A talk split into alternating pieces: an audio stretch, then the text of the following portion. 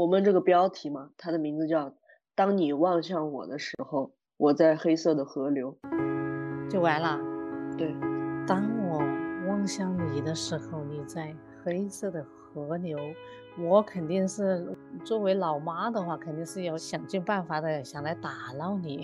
你觉得我在黑色的河流里的形态是什么样的呢？黑色的河流嘛，肯定是起起伏伏咯，飘摇未定，生死未决。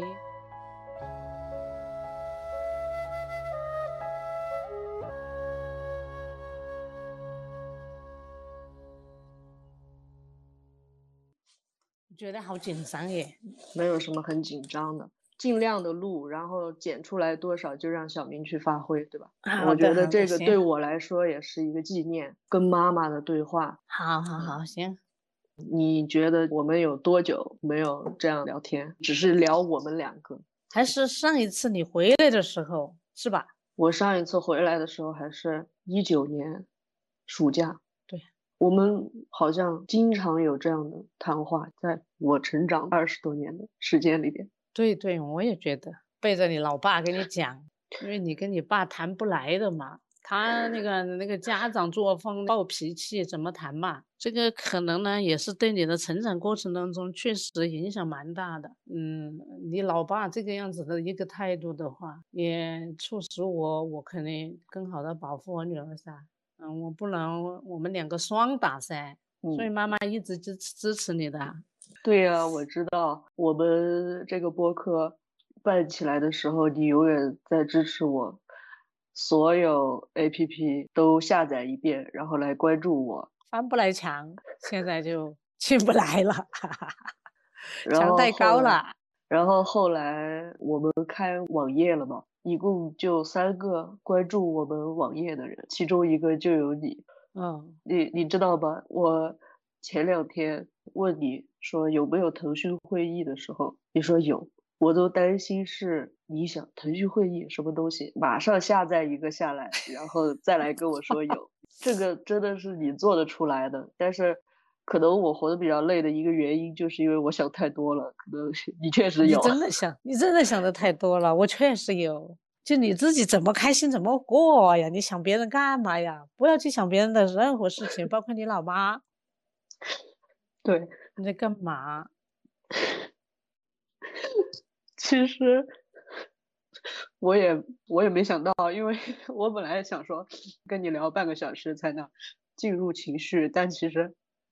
哎，有的时候一开视频看到你，哎呀，没关系，幺儿，没事儿的，咱不是挺挺亲热的嘛，母女俩，你有什么都回来说，我有什么也给你说，对不对呀？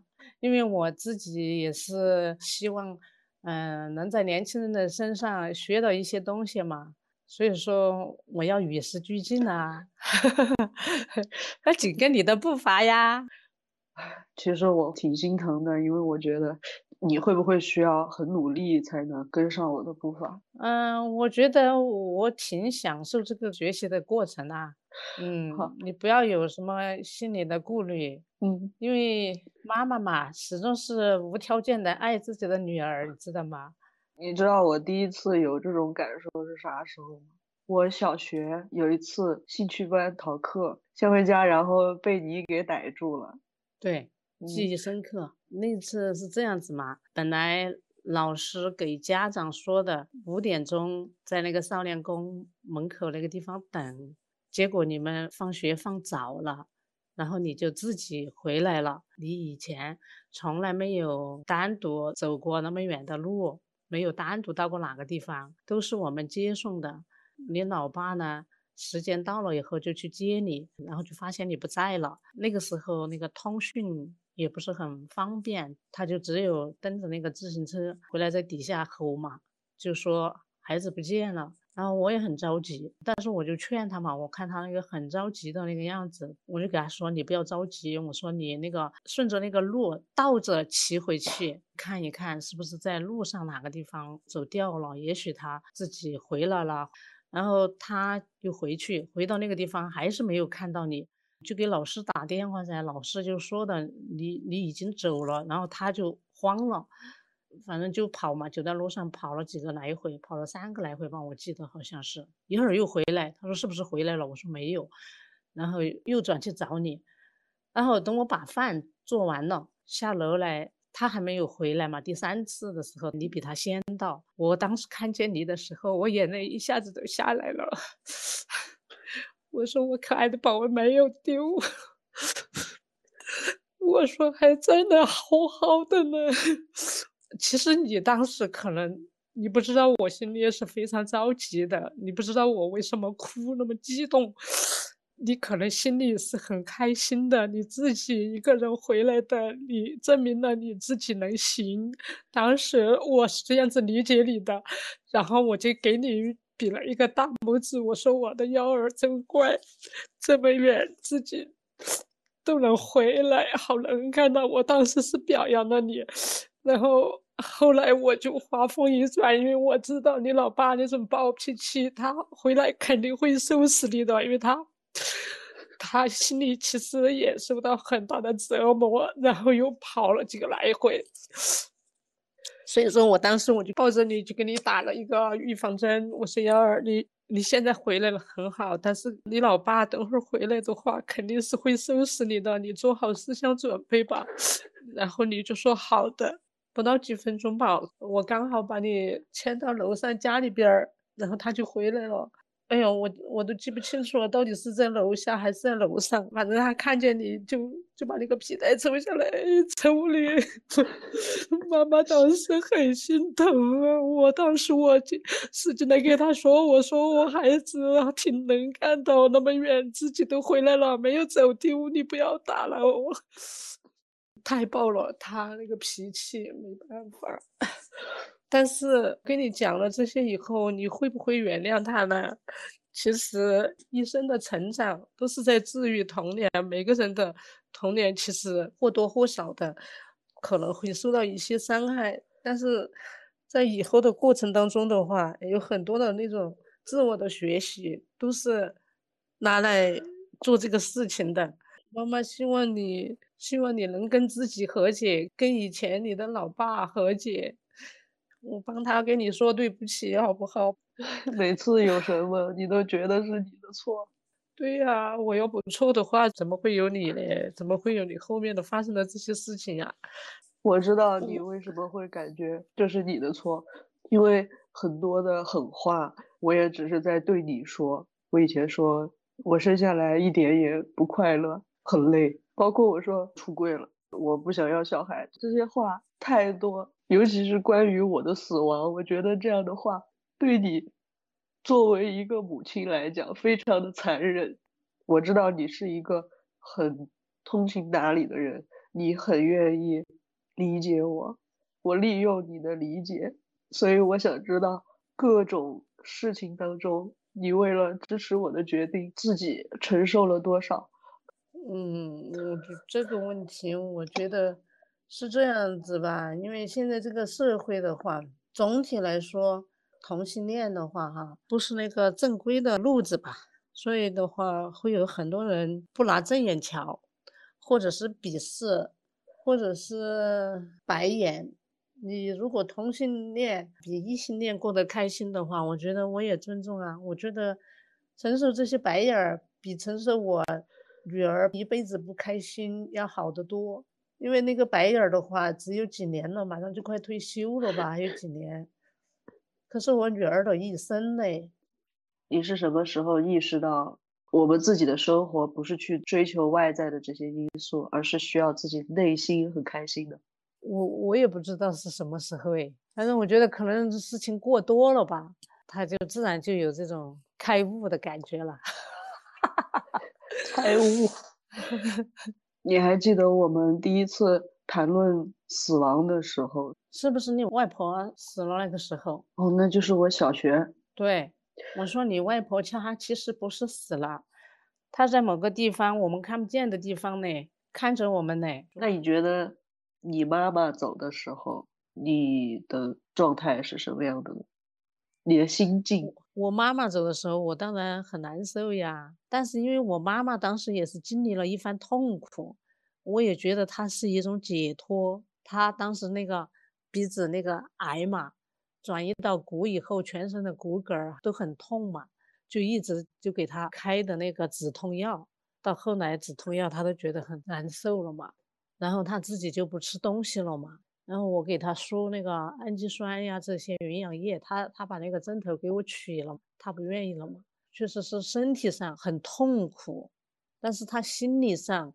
其实是不痛苦的，我知道他非常开心，非常平和。所以说我我当时一个是还是舍不得嘛，再一个就是觉得，哎呀，他也终于获得了解脱。其实年轻的时候我也想丁克，是因为看见你老老爸那个脾气有点太暴躁了。我说我我这孩子不是那个下来就要受罪嘛，我是这样子想的。是后来你外婆就。一直在我耳边叨唠嘛，她说她病成那个样子都不让她看那个外孙，然后才把你怀上了嘛。她那个时候就有病了吗？对呀，我工作的时候就病了，做了十多次手术，到后面是做不下来了，转移了。所以我生下来她都承受很大的病痛。他不可能来跟你说噻，你是小孩子的嘛，懂个啥嘛？那你还记得，呃，我们第一次谈论到关于你我的死亡是什么时候吗？前年吧，好像你状态不好的那一年，你说你你有可能走到我前面吧？一九年，我们好不容易长谈之后，结果回到法国，我就开始了长达三四五年的抑郁。你是什么想不通？你觉得？我不知道。你你是不是觉得你给我说了那个喜欢女生嘛，同性恋嘛？呃，你觉得我会心里难受吗？我其实当时我跟你说的很清楚啊，你实在是要走那一条路，我只有尊重啊，接纳呀。你是我的女儿的嘛？其实妈妈对你一直都很尊重呀。你给我说的时候，我也。觉得没有表示不接受你那种思想呀，你怎么会还会觉得抑郁呢？这个也是我觉得奇怪的地方。你太敏感了，可能。我不知道，我也有在努力的开心。大家都觉得我很有趣，我讲话很有趣，变成访问我了。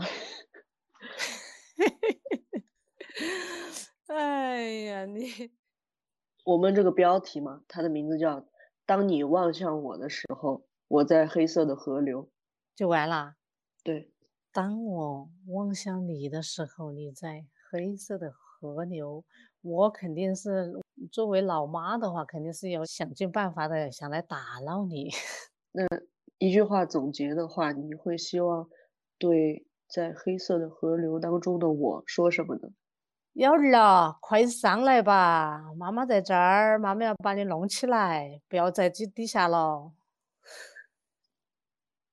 我不知道说什么，因为我觉得这份爱对我来说太伟大、太沉重了。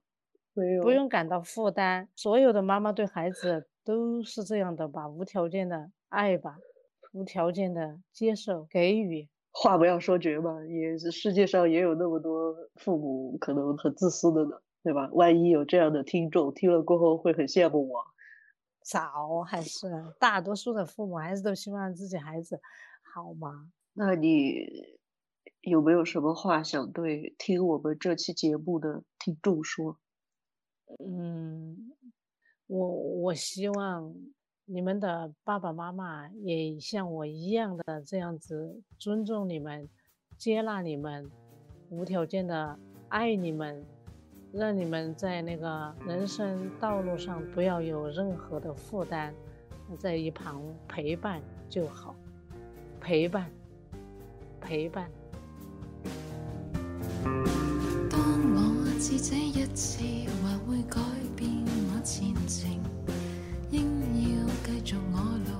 拒绝命运的邀请，或已到某个阶段，应该顺应天命，为你的到来而高兴。想你应将得到众多意义的垂青，想你会使我努力为这关。